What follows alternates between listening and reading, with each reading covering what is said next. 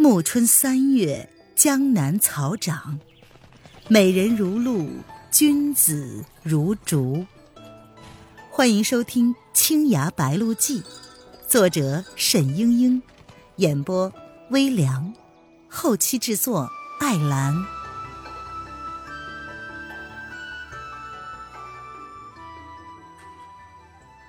第五十六章：悲惨的。蒋明珠，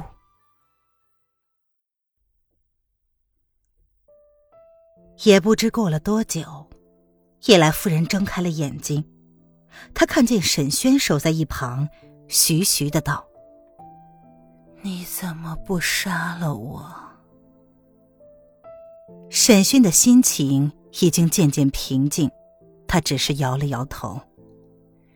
叶来夫人长长的叹息了一声，她说。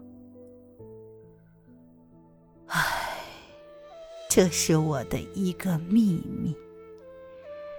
本来以为会平平静静的带到坟墓里去，不料，也许是上天对我的惩罚吧。你知不知道，我明明晓得尸香无影手会自害其身。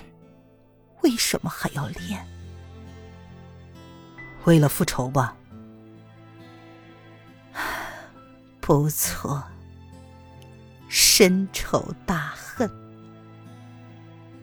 你知道，我本来是天台宗的弟子，我的父亲就是天台宗掌门蒋听松。大家都说他是个性情很怪的人，其实那是为了我的母亲。我父亲很爱我的母亲，峨眉雪，赤城霞。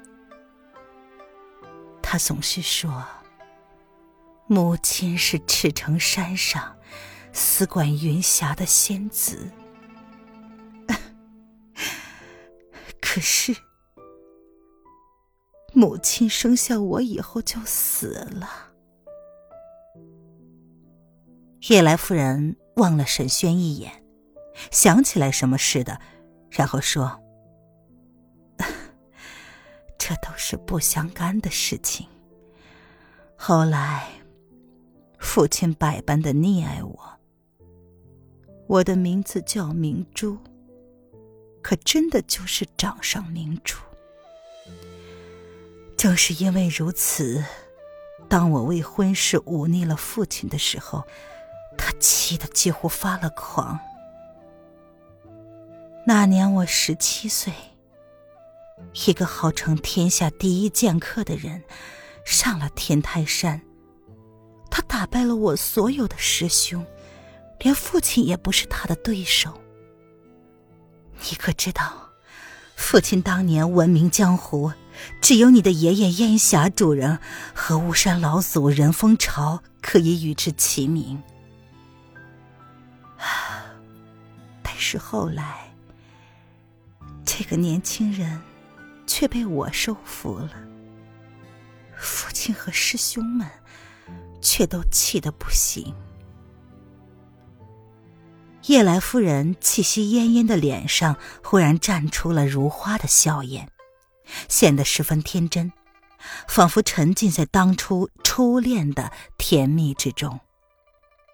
这种神情一转即逝，他又叹道：“唉，我很长一段时间里想笼络蒋灵谦，香菱。”就是因为一个奇怪的想法：为什么天台山的女孩总是不得自由？为什么我们总是姻缘坎坷？当然啦，我比你们幸运。那个时候，天台洞庭两家虽然互有嫌隙，不相交结，但是并没有深仇大恨。没有闹到后来那样不可收拾。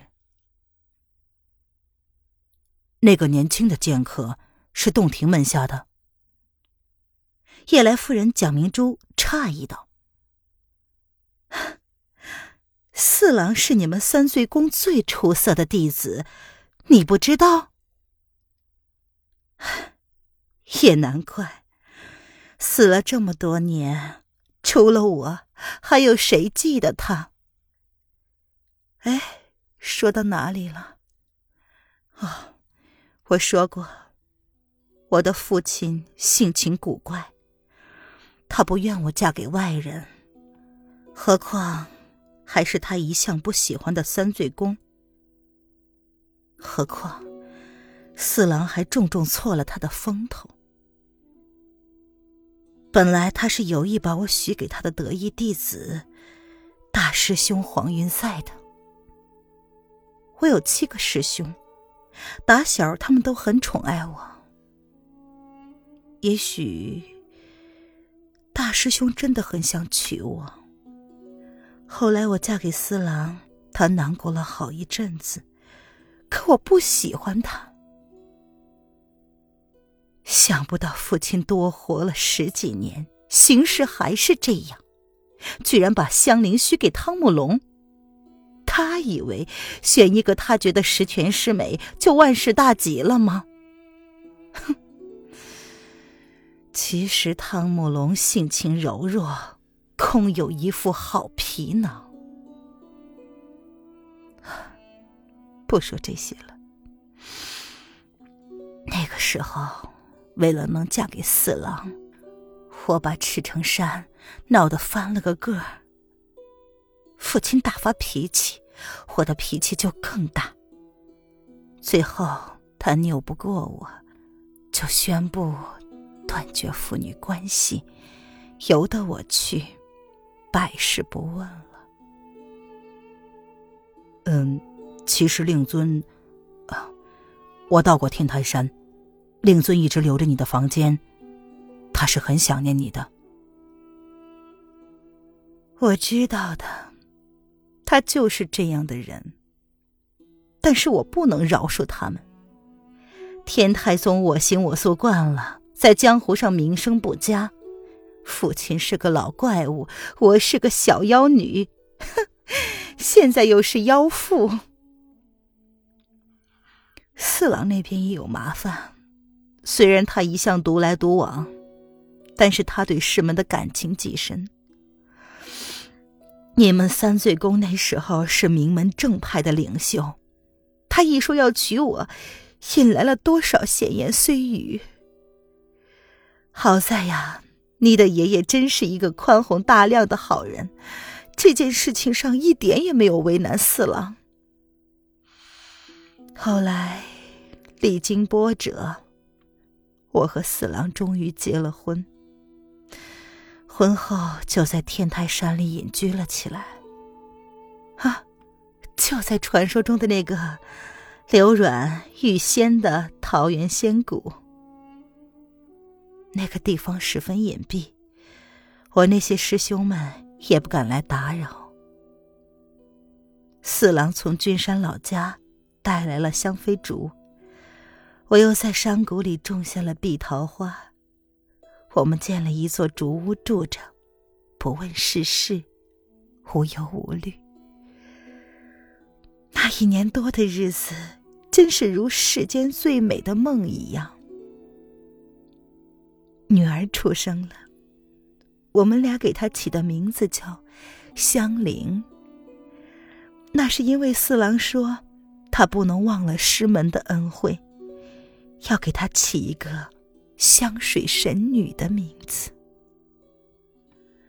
香菱小的时候就很漂亮。春天来了，我抱着她在院子里看碧桃花，心里就想，她长大了会是怎么样一个美人儿啊？会不会像我？可惜呀，她长大了是很美，却不像我。蒋明珠檐下有深深的遗憾，倘若蒋灵谦像他，也许真相早就揭开，不会迟到如今了。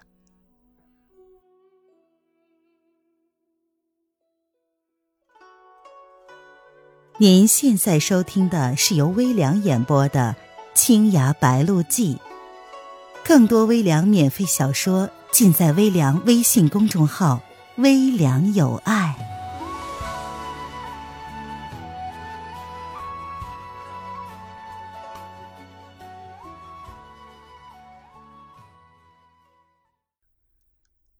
就在那年春天，你爷爷病重。带了信儿来，四郎就急着回三嘴宫，他自己要走不算，还要带走香菱，说要给你爷爷看。这一件事上，我永远都不原谅他。我放心不下，本来是要跟去的，可是偏偏那时又有了身孕。我就只好留在山上。我苦苦的等他带着香菱回来，谁知他再也没有回来。当时匆匆一别，一滴泪水从蒋明珠蜡黄的脸上滑落。十九年的风霜也不曾磨灭当年的伤痛。年轻的时候不知道，江湖的仇怨是越积越深，而不是渐渐化解。我总以为时间一长，师兄们总会跟我们化干戈为玉帛，没料到他们狠得那么深。四郎还没有到洞庭。就在庐山下，被我那七个师兄围攻。江湖上的人分传他失踪了，我知道他是死了，否则他无论如何也会来找我的。至于香菱，我以为师兄们不可能放过他，如今想来。应该是父亲救了他，又把他抚养成人。我一直不清楚，父亲在这件事里面到底做了什么。但是七个师兄敢这样做，他逃不了责任。他为什么不护着女儿女婿？后来听说，他到三醉宫去，得了你爷爷留给四郎的经书。我想，他一定是为了江海不系舟，指使徒弟害了四郎。我要报复他。那天晚上，我就潜回了赤城山，去偷取那卷秘籍。没想到。那卷书竟被我父亲随便的丢在了客厅里。本来想拿了书就走，后来一想，不能便宜了他，我熬了一夜，把那原书颠三倒四的抄了一遍。哼，我那时候学武，也是有小聪明的。那些话经我一编排，看上去也是头头是道。可是意思全都反了，哼！我就是要让我爹去练这本假秘籍，白费心力，走火入魔。你别说我心肠太狠，那时我难过的发疯，直到现在都平静不下来。然后我就离开了天台山。再也没有回去。后来，我听说了父亲到你们三岁宫去逼死你父亲的事情。不知道是不是父亲看出了经书是假的，可能是怀疑到三岁宫的头上了。但是他们都没有发觉，争执的本来。就是我造的假经书。沈轩却是知道，洞庭宗确实有这样的一卷秘籍，经汪小山之手落入范家。那时，他拿到蒋灵谦从石棺中抢出的江海不系舟，还深为疑惑，不知道何以叶来夫人也有。现在才知道，父亲为之留了一壶赤血的家传秘籍，竟然只是一卷伪书。沈轩连苦笑的力气都没有了。我在江湖上流浪，无可归依。一路寻到庐山，没有找到丈夫和女儿的尸体，每天只是以泪洗面。好在那时，我腹中还有四郎的骨血，我所有的希望都寄在了那个孩子的身上，盼着将他生下来，抚养长大，为他的父亲。和阿姐报仇，那是钱丹吗？不，丹儿是钱佐的孩子。我在庐山上又遇见了大师兄，他逼着我回去，仍旧做他的妻子，我自然是不肯的。那时候我武技尚不如他，只能拼着一死，居然打败了他，远远的逃走了。可是，这一场苦战，使我的孩子也失去了。那时，我绝望到了极点，我只想早点去见四郎。我就在一棵树上投环自尽。恰巧前左游庐山救下了我。前左出身富贵。人却忠厚，我就跟着他到了钱塘府，成了叶来夫人。一死不成，我便发下了毒誓，我要为我夫君和女儿报仇，让所有的凶手付出惨痛的代价。要报仇，我就要有绝世的武技。我就练了十香无影手，要报仇就要有权势，我就赶走了钱九，让钱左做钱塘王。你复仇也就罢了，但是这些年来你杀了那么多人，不会个个都是当年的凶手吧？你说的不错，可是权势这种东西。追逐起来永远不会嫌多，而且仇恨更是像雪球一样越滚越大。有时我也想，我是不是太过分了？可是，一想到四郎和女儿的惨死，我就觉得没什么过分的。当初有谁同情过我？我又何必手软？当年的仇人一个个家破人亡，鸡犬不留，只除了一个人尚未查出，那就是七个师兄要来的帮手。帮手是他们有帮手。四郎何等的英雄，七个师兄同上也不是他的对手。那第八个人一定不凡，也许就是庐山的。是想，四郎，洞庭名门弟子，竟然在庐山遇害，他庐山宗竟然说毫不知晓，这怎么可能？但是也奇怪。我查了这么多年都没有眉目。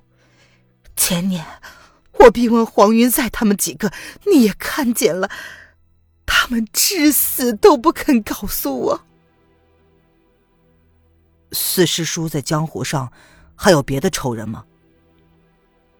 或许是仇人，也许是觊觎经书的人。这个人没有查到。我一直以为是平生第一憾事，想不到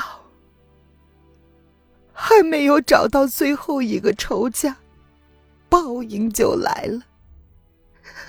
我情愿自己死了一万次，只要能换回祥林的生命。为什么偏偏让我？自己的女儿。亲爱的听众朋友，本集播讲完毕，感谢您的收听。